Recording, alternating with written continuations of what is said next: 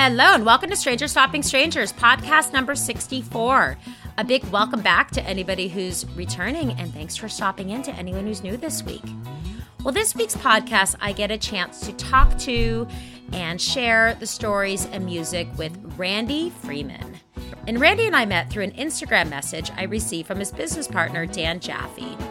Dan and Randy together are the men behind Woven Free, really cool textile company that range from, you know, these really neat one of a kind woven bracelets, tapestry bracelets to amazing, you know, denim jackets that are used with vintage pieces and are hand embroidered and just all kinds of really cool stuff. So, I'll post their link on this post on strangerstoppingstrangers.com and if anybody is not on the website and are just intrigued and want to check it out, it's wovenfree.com. So after Dan and I spoke, you know, I asked him about being on the podcast and uh, to tell the stories about what led us to this day. And he said, uh, you know, Randy is the guy that I'm going to want to talk to. So Randy and I got in touch, and oh my God, we had so much fun. I mean, we were talking about, you know, the dead and his experiences at shows and, and his song picks and you know ultimately really inspiration you know that moves us brightly and in our opinion it is you know the most important currency in life to have and to share so so many laughs so much fun so much music and randy just brought so much insights that were really incredible to listen to. So I have to say, if you enjoy this podcast and you are looking for continued inspiration to move you brightly, and check out some of the other podcasts that are part of the network Osiris that Stranger Stopping Strangers joined uh, about a month ago. And you know, within that, there's some other fellow dead related podcasts that include No Simple Road and Broken Down Podcast the Sound Podcast is part of the family. Ira Haberman was a guest of mine about a, a year ago. I get to hear his stories and um, just lots of really cool stuff. Um, Osiris is a community of podcasts that cover music and culture and, you know, connect music fans with conversations and commentary and, of course, lots and lots of music. Check out osirispod.com for a full list and you'll hear a little bit more about it at the end of this podcast. So, as always, thank you so much for stopping in, and I hope everybody enjoys, and I'll catch you in a couple weeks. Well, Randy, welcome to Stranger Stopping Strangers. Thank you for having me. Absolutely. I'm so excited that we were able to pull this together. Woohoo! yeah, me too. Me too. Oh my goodness. The scheduling's the hardest part, you know, because we all just have these like crazy busy lives and finding the time to like stop and have the conversation is always the most difficult. Yeah, it is. And, and what's funny is I've been going back and listening now for hours. So it's just been exciting as well. So I appreciate you sparking the memories. Oh, yay! Well, that's I mean that's that's the whole thing. Oh, that makes me so happy. Well, and we're three hours apart, so we're talking Eastern Western. So you're in Los Angeles, and we met through Woven Free. I met through your your partner Dan. So and you guys sent me some super Yep. cool fucking bracelets. So that's awesome. yeah. Well, I will talk a little bit more about Woven Free and kind of how you got into that throughout the podcast. Let's uh go. Let's talk dead. Let's talk Talk live dead. dead. That's what I'm here for. Yeah. Always. I can talk dead for hours and hours. So much fun. Oh, lifetime. Lifetime. So so what was the first? Like what was your very first when did you become aware of this band beyond description?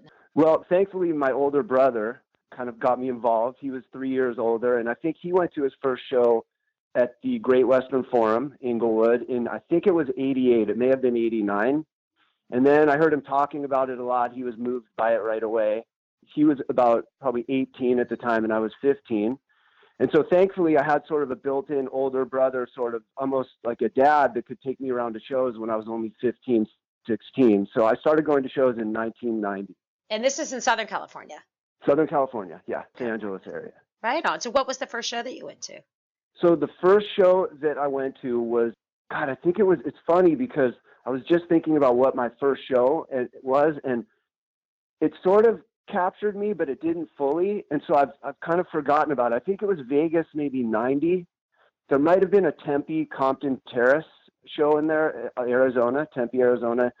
Also might have been 90, but it's a little, my memory's a little shaky on my first show, which is probably very odd. But what really ended up capturing me was August 16th, 91 Shoreline. That was what basically pulled me all the way in in a, in a second. No, I was there, man. I was like looking at it. I was finding Okay. your music and I was going down through it. And I remember being there. That was, You were there too. I was there too. Yeah. And, and, you know, like you, and I've talked in the podcast in the past, especially on the podcast, it was about my story. I'm kind of funny because I don't really remember too many details either. Like I remember certain times and places and thir- certain things that struck me.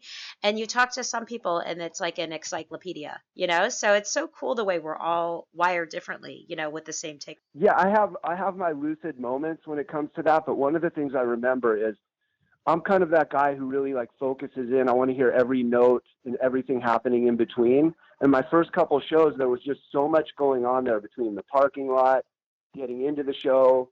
Uh, just there was so much sort of peripheral activity that I would learn how to sort of manage that as part of the experience. But it took me a second to sort of wade through that and get my ears on. And that's what happened August 91 at Shoreline. I really got my ears on and just tuned in and then that was that was it for me. And that was it for you. Walk us through. So the parking lot, it's August. It's it, now they played in the spring, and because I remember the spring shows too. They did like a the May May June show, and then they did yeah, yeah. they they did Cal Expo, and I remember going to Cal Expo, and then this was their second circle around for Shoreline. So that that's my memories. It's Yeah. just like how fucking awesome that they're back. yeah, I used to love the late summer shorelines. I, I, they just had a special thing to them. Um, it, it might have been that you know signified the end of the summer tour, and then oftentimes they go for you know start fall tour in East Coast from there late September, and so it just it had this sort of special momentous feel, like something was coming to an end. It was very poignant, and then something was sort of going to grow out of that. So I felt that often at the end of summer shoreline shows, and and I liked that. It, it was a cool vibe. It was different. Yeah, no, I'll go with that. I mean, I love, I mean, I always feel like the, again, late summer, early fall is such a time of renewal. And it, it's Yeah. always kind of odd to me that that the new year is in January because, oh, I'm Jewish. And so being Jewish, Me I was, too. yeah, well, Freeman, right? I don't have the killer Jewish moniker. I'm Smith. I'm like a total like undercover Jew. But but the high holidays, you know, growing up were always sort of like the new year and, and the new time and the new school year and the new changing of the seasons and that late summer, early fall. or high holidays we're seeing Jerry play, right? I mean, that's what that's what sort of my Judaism t- took a uh, interesting turn from from like 1990 on. High holiday was you know as close to we could be to seeing you know Jerry play live. Oh, um, yeah, because it's in between tours, and that's when he was out doing all of his live stuff too, right? Like he would do all of his single, all of his shows like after the summer tour, before the fall tour was like his his seasons. Yeah, just even you know even at the Grateful Dead, I, I kind of quickly at Grateful Dead live shows, I, I quickly migrated toward Jerry. Absolute uh, ton of respect for the whole band. Loved them all. I find all of them highly creative musicians at what they're doing, and so it takes nothing away from. But there was just something about Jerry's personality, and I think a lot of people would say this. This is probably cliche at this point, but that kind of shined through in a way that was just a little bit extra special, extra unique. It felt tailored for the individual. It felt so personal. And I was just, without even really recognizing it, I was drawn right into that. It was kind of like a vortex of beauty, catharsis, color. And from what I saw, a very high level of creativity and technical skill combined. Some people talk about, you know, when it comes to guitar players, technical skill, and, and, and they, they don't necessarily see Jerry as fitting into that. I did. And even not being a guitar player myself, I found it a high level of just creativity blended with technicality. And I loved that. I absolutely loved that. Yeah, no, I agree. I mean, he definitely had like a special energy. And I think the thing that's always was so special about his energy was it was so authentic. It wasn't for it wasn't for the attention. Like the the attention and everything that went with it, the the rock starism of it was actually more of a detriment than a draw. And I think that that really separates him from from most any musicians. I yeah, I, t- I totally agree. I, I think for most of us, we we want to see a real human up there playing music, you know, creating art on the fly. And you know, to see different moods. You know, people talk about songs were different each night, and I I think that that was the case because his moods really turn. Even if maybe he was tired, you could feel it. You know, or in a in a rough mood. And we'll talk later about a Terrapin lyric where I could feel like a dark reflection on his life coming through. Was I right or wrong? It doesn't matter. I felt it, and ultimately that real human delivery that has its ups and downs like our lives do. It has its peak moments. It has its multitude of different colors. Jerry didn't have to reach hard to have that shine through. And I think that was the deep connection that he had intrinsically with tons of people somehow. Agree, absolutely. No, I mean it was just really I mean he was really vulnerable, you know, I think is maybe the yeah. word that I would I would I would capture for that. Just had like a really um a very, you know, vulnerable aura about him, you know, where he was just uh he was the uh, I agree. Re- the reluctant leader. I mean, I think he it was the who's in charge. I don't think that he ever wanted to be in charge. Is kind of what I've come to see after the fact and like looking back at it all. I totally gr- agree, and I think he was he was also just highly capable of delivering that big moment, that like just larger than life moment that you know could have you looking back on your whole life in a second, or feeling what he's looking back on. He he had a way of uh, sort of, and, and I think you're right through the vulnerability. That was probably the vehicle for it um, for that type of emotion that was just a larger than life feeling that he could convey in a very, very sort of crystal clear way. Yeah. And so it became surreal. Oh, absolutely. Well, so we're in August 16th in. Shoreline. Mm-hmm. So you picked three songs, but they're all tied in together with that. I, I was really surprised to see. Um, I wasn't. I mean, I guess this sounds kind of fucked up. I'm not yeah. familiar with the show yet. I, just said I was at the show, so I was at. Yeah. but I haven't revisited the the actual set list until like you know you and I started talking. Unusual, right?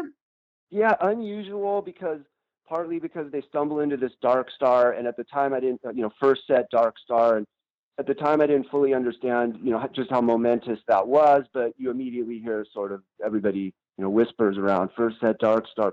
So once you hear that about a thousand times, you you tune in and you understand its nature. And so, and then looking back, you know, seeing a first set Dark Star, and maybe having it be one of two in total that I heard live, are, are just extremely unique. But also, I don't feel like they fully flushed it out. I went back and listened, and I, I think that was one of those moments they had where they sort of did stumble into something naturally. Perhaps it wasn't on the set list. I mean, I don't know the details, but it felt like something they sort of stumbled into. Um, didn't fully hash it out in that moment and then really started delivering it in, in pockets in future shows you know throughout the next couple years. Not often but i think a few more showed up that were a little more sort of fully developed. But that made the show i think very unique. The other note too that i, I feel made it really unique is the Jack Straw Bertha opener was just high energy from the start all the way through. I just listened back and I was reminded as they were going into the final verse, like that big building bridge. You were talking about that, Stacy, with your friend. That sort of that peaking, uh, you know, you know, multitude of anxieties and also chemistry, sort of going all the way out there, but then coming back together. And Phil really starts actually slapping the bass strings really hard. And I listened back and heard that and was just reminded that when he's doing that, that means they're at a pretty peak high energy moment. And they carried it through most of the show which I found was rare for them. It happened often in 91 and then not that much after. I think it's maybe because Jerry started slowing down. That's how I kind of saw it. But then when they went into the Desolation Row in the first set, pretty sure Bob had an acoustic guitar and it was so dark, scary, and it was like a perfect precursor now looking back for the victim to be placed right in the middle of Scarlet Fire, which that must have been the first time ever, maybe the only time. So it was a very unique show, yeah.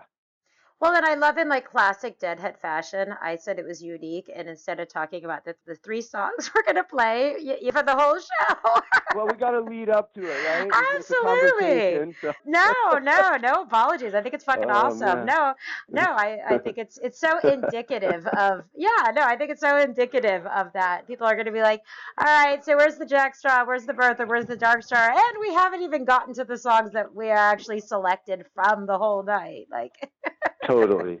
hey, let's talk about that. So, okay, so so Scarlet on this night was especially great, and I just listened back and, and I could hear it, and just the opening melody that has a little bit of a sort of reggae feel. I would notice that, uh, you know, on certain nights, especially in 91, Jerry was happy and had a lot of energy, and he was a little bit bouncy, and not just a little bit on his feet or swaying a little more than usual, but in this melody, he was really driving it home in a way that was like still soft, but just so crisp and clear. And and he would and he would strum up the neck a little bit over the rhythm pickup toward where the neck meets the body. Um, I later learned a lot about guitars and became a guitar tech for Ben Harper for years, and this kind of prompted me into thinking about that and getting involved in it. But anyway, Jerry hit that melody so beautifully, and he was kind of swaying with it and really kind of brought out that sort of reggae feel. And when I listened back, it was just a few passages, maybe 30 seconds. But one of the things of Jerry's magic is, you know, it felt like it was a half hour. And Yeah. um, that's how they opened the second set with Scarlet, and it just went on from there. Yeah, and then the victim. I mean, I don't. I am well accustomed to a scarlet fire, you know, of course, but I mean, I, what are the statistics on a scarlet victim fire? I mean, I I, I imagine they're low. Good question. Good. Is that rhetorical? Yeah, no, it's totally rhetorical. That's a good question. I, feel like, right, which means I could be totally wrong, but I feel like that might have been the only time. But you know, you know what? Listening back, I- one of the things I think this sort of victim being placed here really brought to light was the duality between Jerry and Bob. Like they connected beautifully on stage. They had an amazing chemistry, and I think part of it came from a duality they had, where Bob with his just kind of grinding tone, getting in those seams with his rhythm, and then Jerry kind of weaving around him, oftentimes in soft ways. This night kind of had that, and it definitely had it in Scarlet. But what I noticed is as they moved into Victim, Bob just took over and just started grinding it, and it reminded me when I was there. It, it was scary, and I just read a note from someone who's like, "You needed a, you know, a life, a lifeguard or a life raft to get out of this show alive," and and I get it. I think a lot of people felt that, but this victim just Bob took over and just he was just grinding that rhythm so hard, and then he brought Jerry along with him because by the time sort of victim was coming to an end, and that open pocket where Jerry was soloing just kind of blossoms. Jerry got pretty wild too, and and, and it kind of became this whole chaotic, borderline scary moment, and then it just dropped into fire. And just uh, uh, you know, I remember just everyone there suddenly it's just pure catharsis, and everybody was soothed, and you know they pulled that off. Victim fire. Victim Somehow. fire. And I, I don't know. Well, anyone who's listening who is way more of a statistical nut, and I know you're out there. Um, I know there are. I know you're out there. sure. hopeful that you're listening and i i welcome you know email me tweet me message me let me know tell me the stats school randy and i on this because i'm going to say it was less Yeah, than tell us. five yeah tell us tell us let us know because we could cheat in google right now but i don't know i, I want to kind of stay in the moment so i'm not sometimes i'll do a little sidebar google when i'm trying to come to it but that's just that's too big of a question for google in the middle of a conversation so I'm gonna I'm gonna throw it out there to the listeners. If anybody's listening and they're getting all frustrated with like, you guys, it was nine, you know, just let me know. Yeah. I, I want to believe it was just that night. So no matter what comes back on that, I might, I might just stand by that belief. We'll see. Let, let's see what somebody comes back with. Uh, You know, maybe it was done a few times. We'll see. Well, but moving into the fire, here's one thing I noticed that that was notable, very notable, is you know one thing I, I noticed too about Jerry is he had an interesting lope, and it comes back to the human factor. He, he had a lope to him where sometimes he'd slow down a little bit in a song, or perhaps struggle a little bit through a moment. But boy, would he come back around. I I almost looked at it like capriciousness and mischief, and he would come back around in a way that was just such a surge of energy that could literally blow 20, 50, 100,000 people off their feet through the air. And th- there was one of these moments at the end of Fire. I mean, he unbelievable. I mean, he was just on fire. It sort of came out of nowhere. You know, I was waiting for it to happen. Is it going to happen? Maybe. And then just suddenly, and so the end of this fire just hits an all-time peak that Jerry's just absolutely leading the charge on, and it it literally like it brought tears to my eyes, goosebumps. And this is what are we? How many years later are we here? This was just me listening earlier this morning, and it was one of those surges. So, um, 91 was a great year, and I think Jerry had a lot of those in 91. Yeah, no, I mean, I remember 91. I was 18 years old. I had just graduated from high school and um, I was all in. It's hard for me to really like articulate the different things, but I just know emotionally, I was, that was probably I was in the thick of it. You know, like that was definitely. Yeah. You know, I was in the thick Absolutely. of it. Absolutely. That was that was that was. Well, that's what it was all there. about. You know, you know, being vulnerable. You know, having it be one of the things I quickly learned is it's an emotional ride, and that's why it's hard to go to other shows. Is the the dead, you know, they challenge you and they challenge you throughout the night.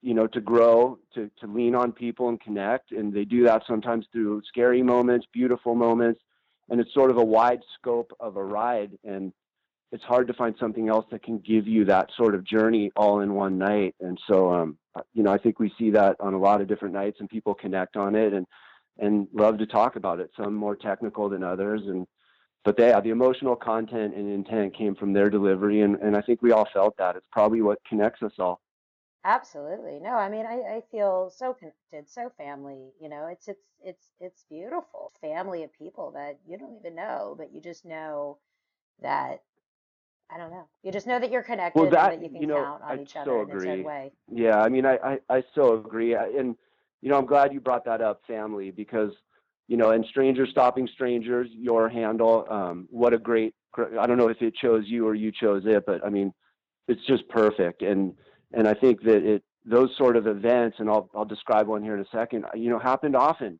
at Grateful Dead shows, and you know, do they happen often in real life? They do from time to time, and they're equally as beautiful. But for some reason, you know, at Grateful Dead shows, certain things happened, you know, more often that would connect people like family who are, you know, effectively strangers. And during the victim, I'm, I'm glad you brought that up because it reminds me. During the victim, I mean, the truth is, I got really scared. I didn't fully understand how the band worked and Bob's role, and I just heard this really hard sort of driving, grinding rhythm just that kept like building and circling. And so I got really scared in a moment and I kind of sat down for a minute and then I got up and I didn't know what to do with myself. And I had my big brother there who always kept an eye on me.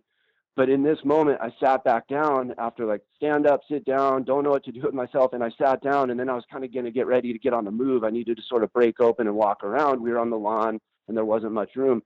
And just as I hit this moment where I was like, ah, I, I didn't know what to do, this girl who was behind me, she must have sensed all of it because she just rubbed my shoulders for like five seconds. And just that kind of soft human touch brought me right back where I needed to be and just literally saved me. Felt like it saved me. I turned around, I gave her a big hug, turned back around to face the stage, and I was fine. And then Jerry dropped into the more soft kind of melody of fire and those kind of sequences are just magic and we all have our stories about them and i don't know what else to say but that's just family big magic. Felt like jerry was at the head of that you know? I i, I don't know why. It's always felt like if, if there was anything to be in charge of it was magic and it felt like it was him coming Yeah. from him No, I, I have no argument on that. The only thing I have left to say is let's hear the fucking songs, man. Yeah, let's- People are going to be like, I enough want talk right Enough talk. Let's get to the music. I want to hear the Scarlet Victim Fire. You know, for anyone who hasn't heard this before. So uh, I think we got the. Uh, I think we got the lead up. I think we got to go in and.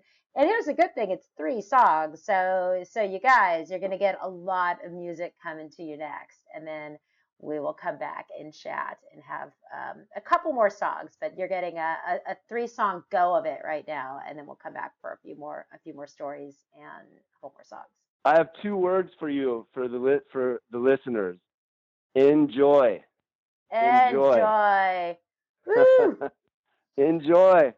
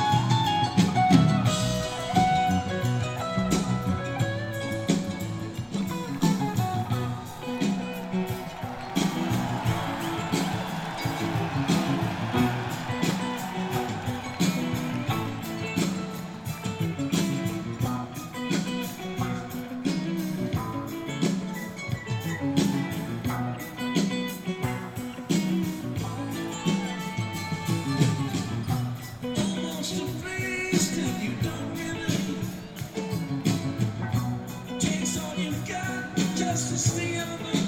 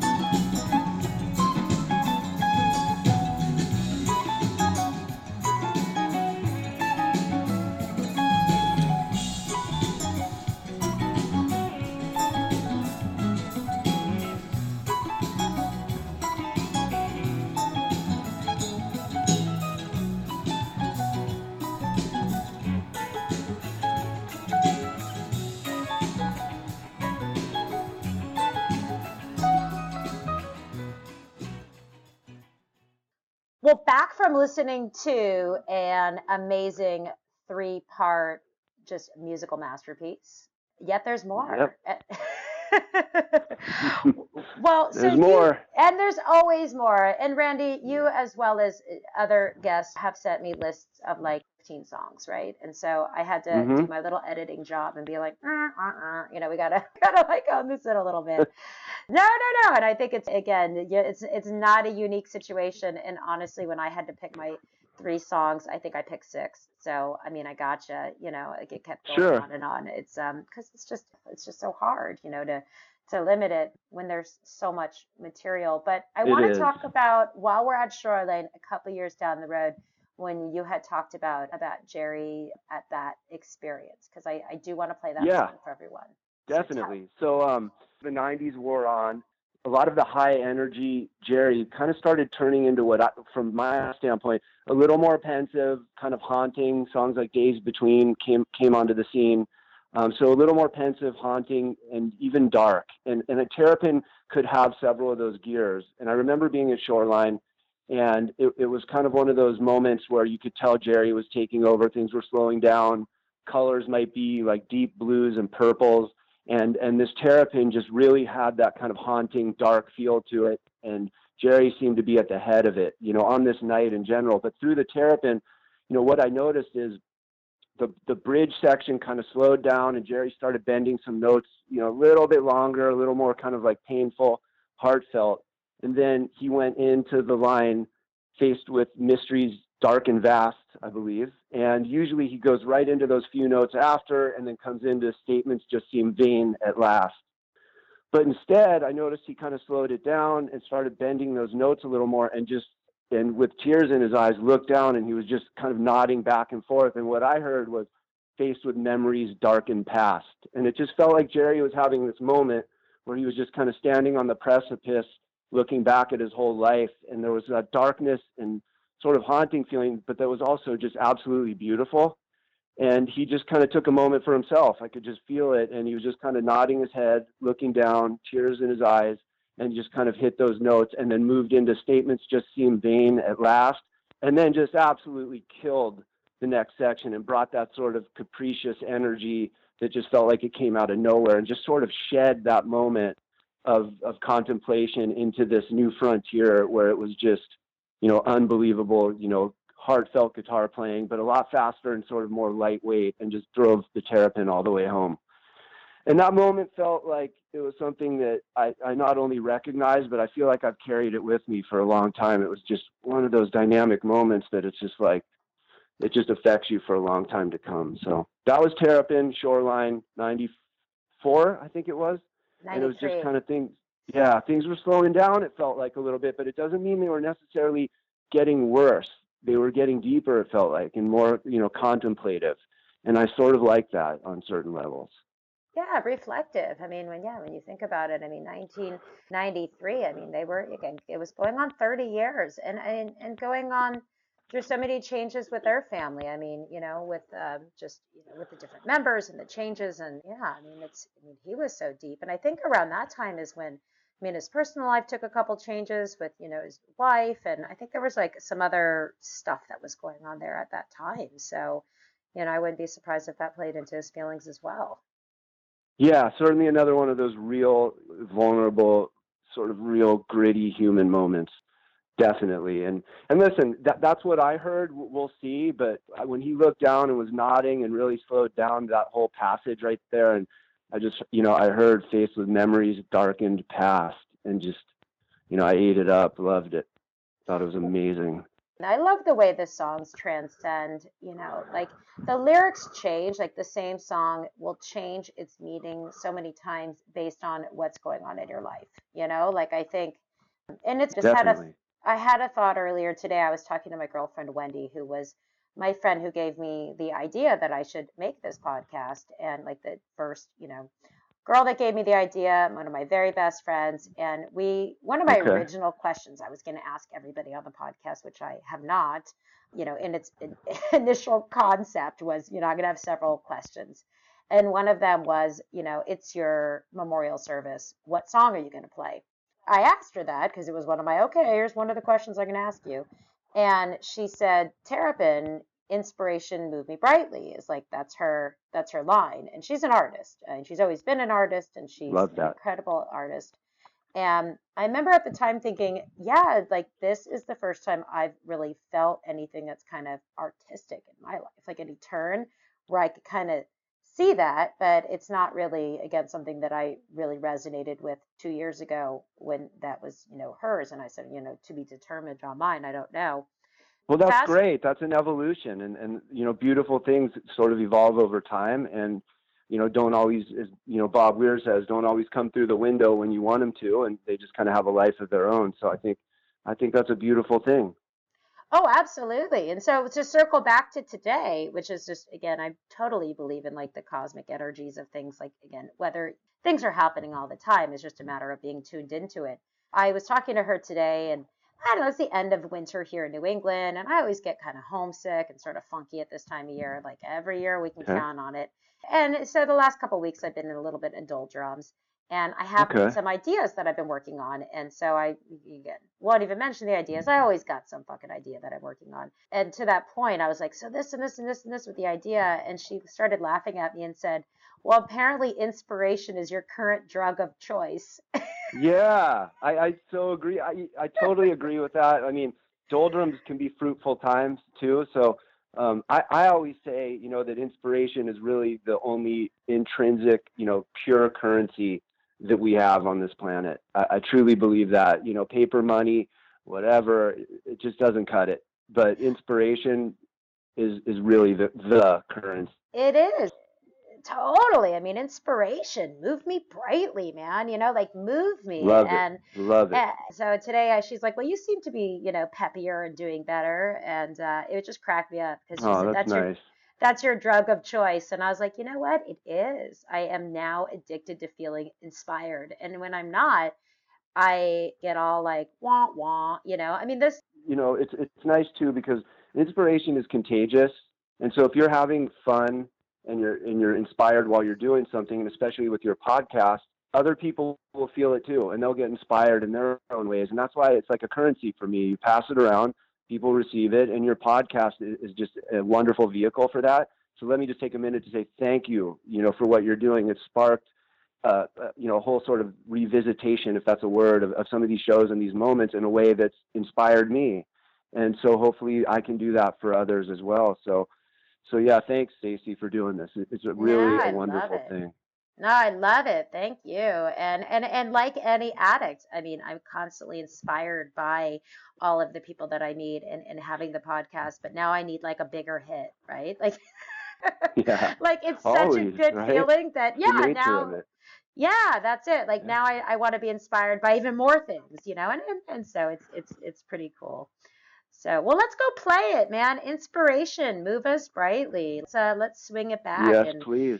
and hear what everyone else uh, comes up with. So we're we're going back to we're staying in Shoreline. We're still in Mountain View, but we're skipping ahead just about two years later. The date on this show is Yeah. May 23rd, 1993.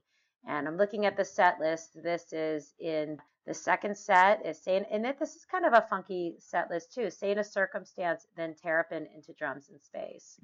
So yeah, let's uh let's go back to uh to May, which I'd love to be in Mountain View in May 23rd. So it's a great space to transform to. Love Let's it.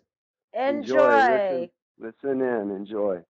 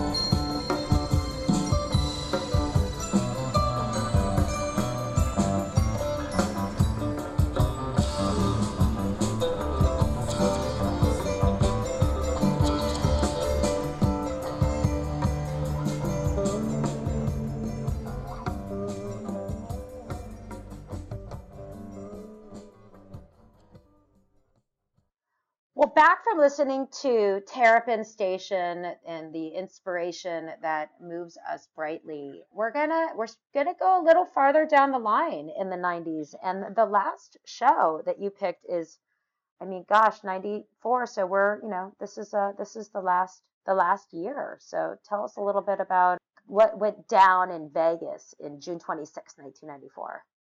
Okay, sure.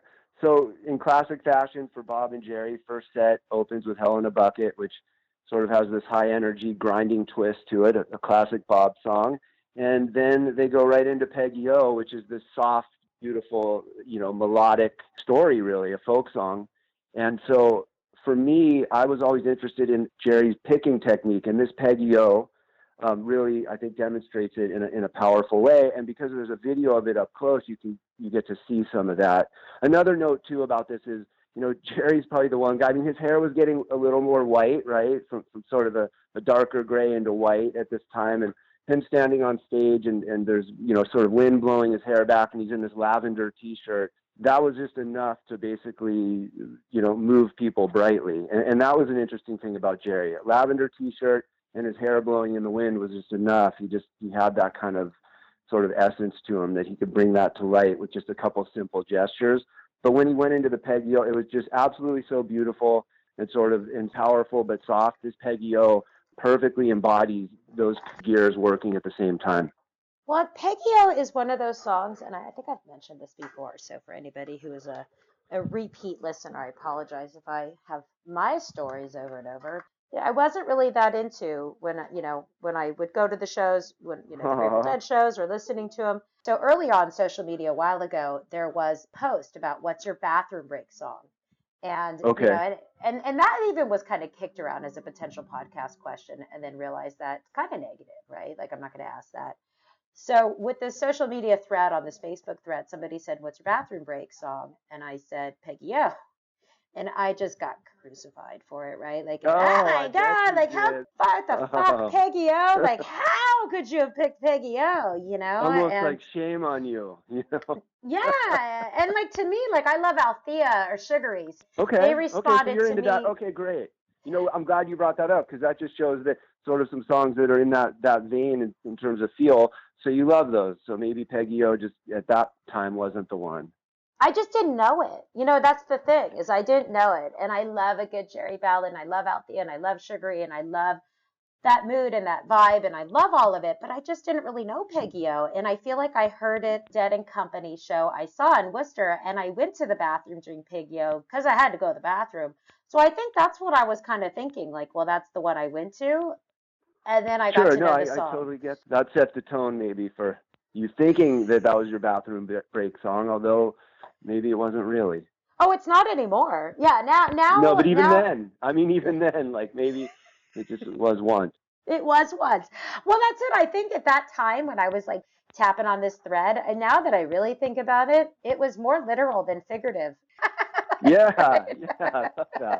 Well, I think one of the things is, is this. So, like Peggy O is sort of a folk song, right? That tells this story. It tells this old tale, and folk songs are sort of passed down through generations and, and those stories kind of sort of repeat themselves or uh, re- repeat themselves or maybe even sort of evolve and change a little bit over time.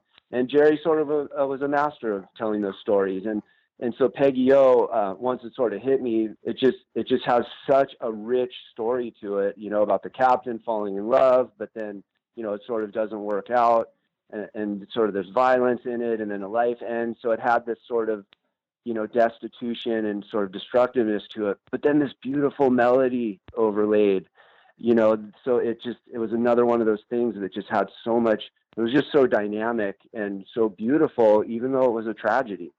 And that drew me, you know, right into it. Yeah, no, I, I again, I see the complexities of it now, and I love it. I mean, when it comes on, I absolutely love it, and I love the journey that I took with the song. You know, I love that it was a song that, that. I kind of threw out as a sacrificial song, right? Because any bathroom break song is circumstantial. Because I, I really do dig all the songs. There's no songs I Sure. don't like. There's just songs Yeah. I listen to more than others. And what else is interesting is there's shows that show really well live that I'm not that into when I'm um, listening to like listening a playlist. back. Sure. I was going to say too that kind of I think speaks to two things. One, naturally in the moment when things are sort of delivered in real time, they feel a little differently. They have a little more pop and life and heartbeat to them. And the second thing is that thing that I just noticed with a, a lot of deadheads over time. There was sort of this common pursuit of how do we get closer to the sound? You know, the dead themselves were always trying to improve the sound for that reason because that's what they were ultimately delivering was a sound that sort of went into your ears, you know, and then reached your consciousness through your ears. So trying to sort of bridge that gap of space, whether that meant getting closer or close to a speaker. I often found, you know, a bunch of people running around, you know, and you may have too, and a lot of people holding their ears, like with their hands sort of cupped behind their ears and pulling them in. So it almost like would bring the sound in and sort of take out some of that space and that echo. And, and so I think that, um, you know, that, that was just a common pursuit you know, for, for deadheads, getting closer to the sound. And it might be one of the reasons why when we listen back sometimes, other than the human factor, the delivery and the real time moment, where sometimes they just don't stand up, you know, quite as tall as how you remember them. Yeah, and you just can't capture that on a recording a lot of times. I mean, that's just what's so special. And I'm I, as you're talking, I'm thinking that's um that's a unbroken chain, right? That's a lyric. Listening for the secrets, searching for the sound. Yeah. I can yep. it's a, the the fill lyric for that. Yeah. No, Absolutely. I think that's a yeah. sign of a great band too. People want to hear it better, more clearly. It, it, it's almost like they, they want to jump inside of it, and and so you're you're constantly finding ways to sort of listen better. And and I think too that with with Deadheads, there was an extremely complicated palette that we all had for what we heard, what we wanted to hear. And I'm not sure if people sort of on the outside understand that enough. It was a complex dialogue happening with a whole lot of nuance, sort of tucked inside with all these brilliant personalities sort of working, you know, weaving their art through it. And so it had a very complex, dynamic sort of undertone to all of it that we were all picking up and looking for ways to sort of hear more of it or hear it at a greater level or whatever it was. So that was a common pursuit for sure. Absolutely. And you're just on the ride, right? You're on the ride. Like you're going from you know, me and my uncle or, you know, something like that. That's like, again, not me and my uncle's not a song that I I really listen to regularly on the download version, you know, sure. like it's, I mean, it's not, it's not their best song. I mean, again, I, I don't want to ever say bathroom break anymore because it's not at all a bathroom break. I fucking love listening to me and my uncle. Like when I'm at yeah. a show, like it's one of those sing along and you're all there and they're telling the story and I love it. And then you go into the ballad. So you're just, you're on this like roller coaster ride. But again, you kind of got to be there to be on the ride sometimes, you know?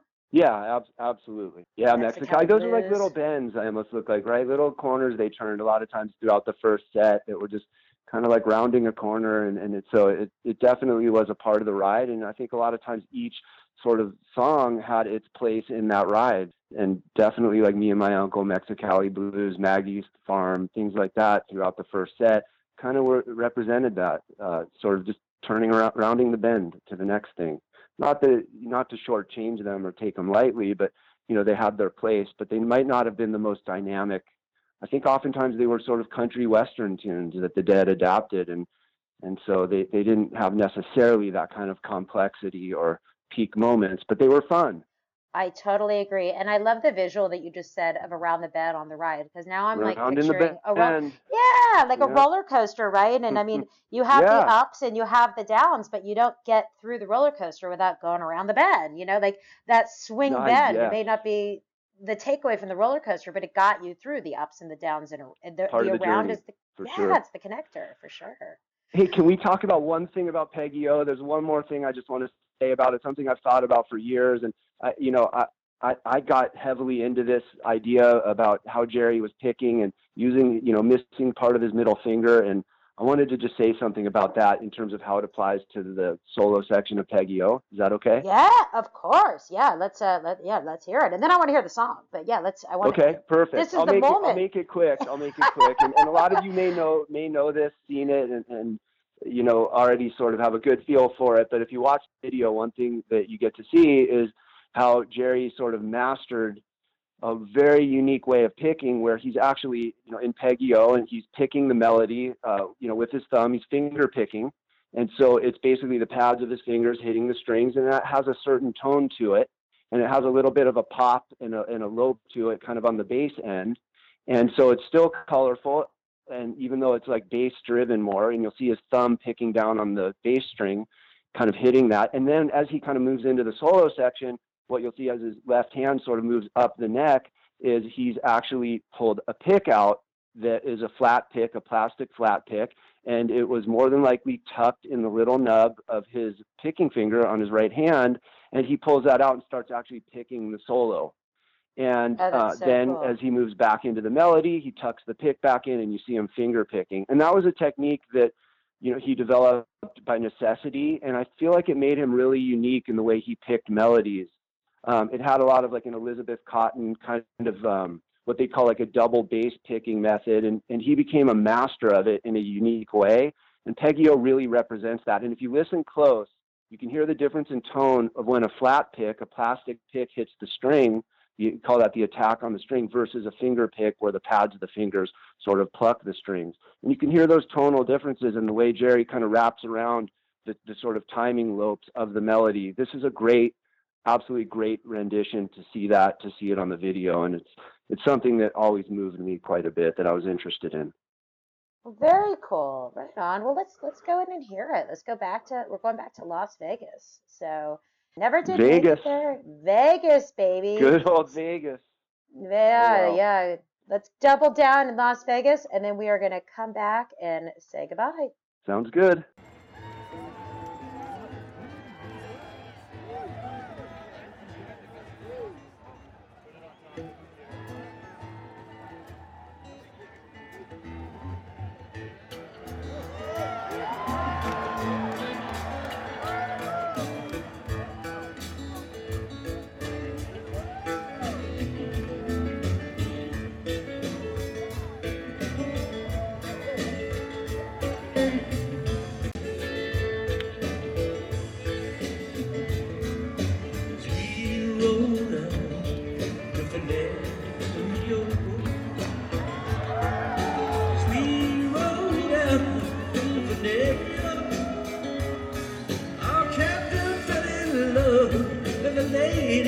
Will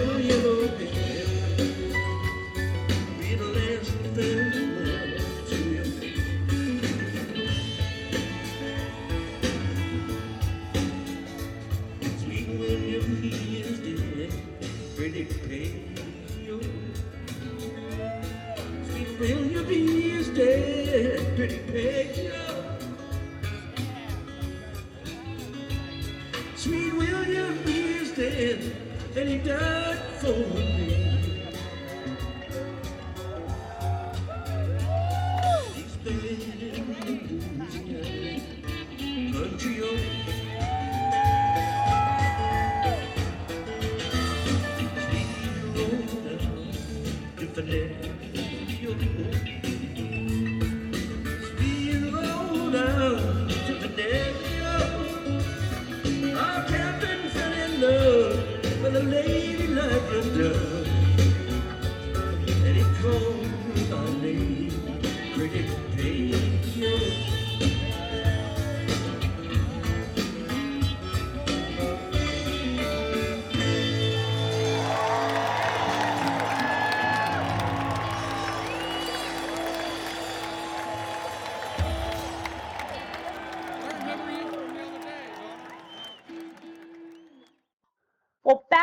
listening to Peggy O, and yeah, we're just gonna say goodbye. I mean, it's eh, not goodbye, but goodbye for this podcast. Goodbye for today, but not For now. goodbye for now. Only not, for not- now. only for now. And yeah, I mean, we're absolutely again. I'm so excited to talk to you and meet you, and over the phone, and hopefully we'll meet you in person. Definitely. Thank you for Yeah. having me.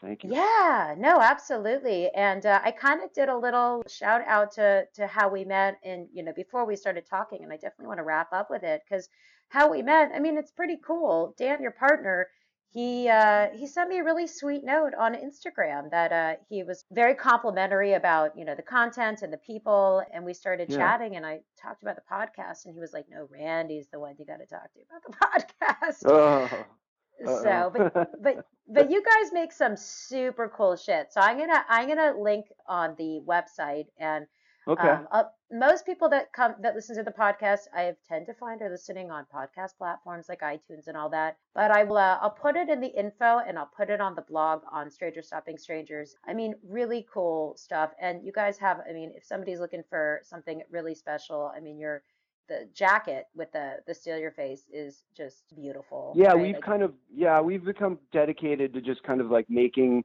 American made, uh, you know, really sort of things that show a craftsmanship level to them. Special pieces, hopefully lifetime pieces that we put a lot of effort into, and use a lot of vintage parts that I've collected over the years, vintage fabrics, vintage materials, using vintage guitar straps, things like that. So we have fun with it, and we we just try to make great things that are compelling for people. And so, uh, if you guys want to take a look, we're Woven Free. Right on. Well, I have to give the plug because I love what you're doing. So you know, Oh, it's not thank you. it's not not a Thank you. plug in a in a cheesy kind of a plug, but in a when am I going to get to talk about Woven Free on the podcast? I mean, well, maybe again, but well, we're like, having fun with it. That, that's the key. like we talked about earlier, you know, we're we're having fun with it, and and that's sort of where you know all good things come from. So we're having a blast with the company and and you know making things for people. So that's where it comes from, and and hopefully that feeling's contagious. Oh, it is. I feel like I'm uh, I'm my life is enriched from ever since that message and being in touch with Dan, being in touch with you. And, no, it's really is. It's uh, Very it's, sweet. It's, it's very sweet. It's very enriched by by another by another family member. So a nice Jewish boy, right? Uh, yeah. Well, nice. I don't, you know, Jewish boy. Yeah, I don't know about the first part. Uh, oh, boy. right I hope Well, so. Yeah. absolutely. Well, I'll ask your mom. Yeah, talk to her. She'll to she'll your bend mom. your ear about it. She'll burn your ear off. She'll burn off both my ears. Huh? Nice. You know, yeah, I- exactly. There we go. Deal. I like to joke that the reason I didn't marry somebody Jewish is that I just I couldn't deal with another Jewish mother. I couldn't deal with another Right, Jewish mother. one's like enough. I, totally. I'll like- take one, not two, please. exactly. No, my mom Oh, is pretty, pretty awesome, but yeah, double no, I dose is um, sort of could be a digressing here. right on. Well, thank Love you again for joining, and and we will catch you soon. Thank you, Stace. Bye.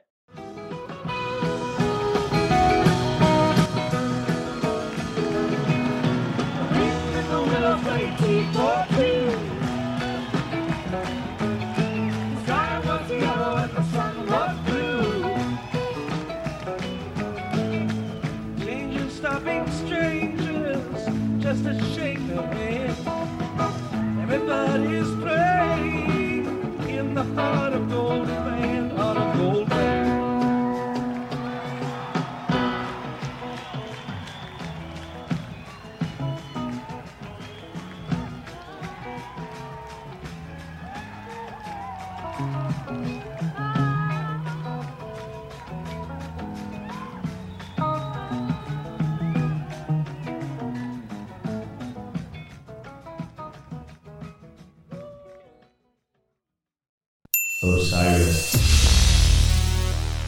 This podcast is in the loop, the Legion of Osiris podcasts.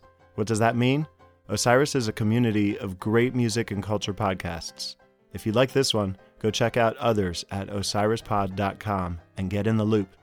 Osiris is partnered with Relix Magazine at relix.com. Thanks for listening to today's show. To check out more great cannabis podcasts, go to podconnects.com. Here's a preview of one of our other shows. Season 1 of Dope History is now available at dopehistory.com. Dope History weaves you through the lives of those who have been touched by cannabis or have had an influence on the events that shaped our laws or relationships with this plant. You'll hear tales from Frenchy Cannoli, Keith Stroup, Eddie Lepp, Tom Alexander, Ed Rosenthal, Wolf Seagal, Jorge Cervantes, and Tommy Chong. Available now at dopehistory.com.